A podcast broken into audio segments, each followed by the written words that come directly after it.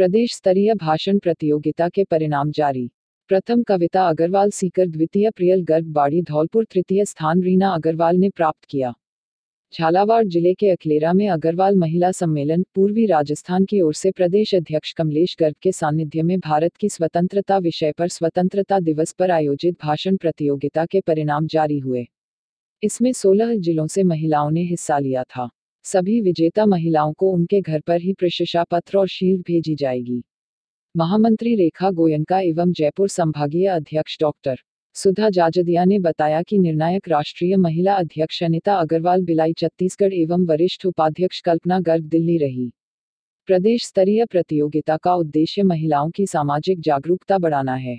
अखलेरा झालावाड़ प्रतियोगिता की प्रायोजक आरती गुप्ता ने सभी विजेताओं को ऑनलाइन पुरस्कार राशि और सभी प्रतिभागियों को ई प्रशस्ति पत्र भेजे जाने की जानकारी दी।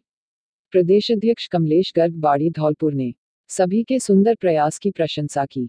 प्रदेश कार्यक्रम संयोजिका अखलेरा निवासी पिंकी गोयल ने बताया कि प्रथम स्थान कविता अग्रवाल सीकर, द्वितीय स्थान प्रियल गर्ग, बाड़ी धौलपुर, तृतीय स्थान रीना अग्रवाल ने प्राप्त किया।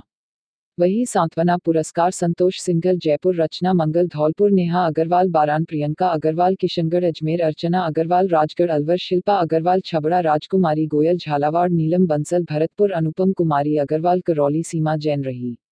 आयोजन में प्रिंसी गर्ग, प्रदेश महामंत्री लता मंगल, वरिष्ठ उपाध्यक्ष बाड़ी धौलपुर मानकंवर गोयल, वरिष्ठ उपाध्यक्ष किशनगढ़, अजमेर, गायत्री सराफ, करौली सीमा, कालरा, खानपुर, अनिता बंसल, कोषाध्यक्ष अजमेर, नीलम अग्रवाल, प्रदेश सहमंत्री जयपुर, मधु गुप्ता, प्रदेश सहमंत्री करौली, प्रभा गुप्ता, प्रदेश भरतपुर, मंजू गुप्ता, प्रचार मंत्री बयाना, रीना गोयल, प्रचार मंत्री अखलेरा, अंजू गुप्ता, सचिव सपोटरा, करौली, ममता अग्रवाल, सचिव जयपुर, मंजू गर्ग, कोटा संभाग अध्यक्ष, रुचि संभागीय महामंत्री, रीना जिंदल, सदस्य एवं समस्त जिला अध्यक्ष तथा कार्यकारिणी सदस्यों का सराहनीय सहयोग रहा।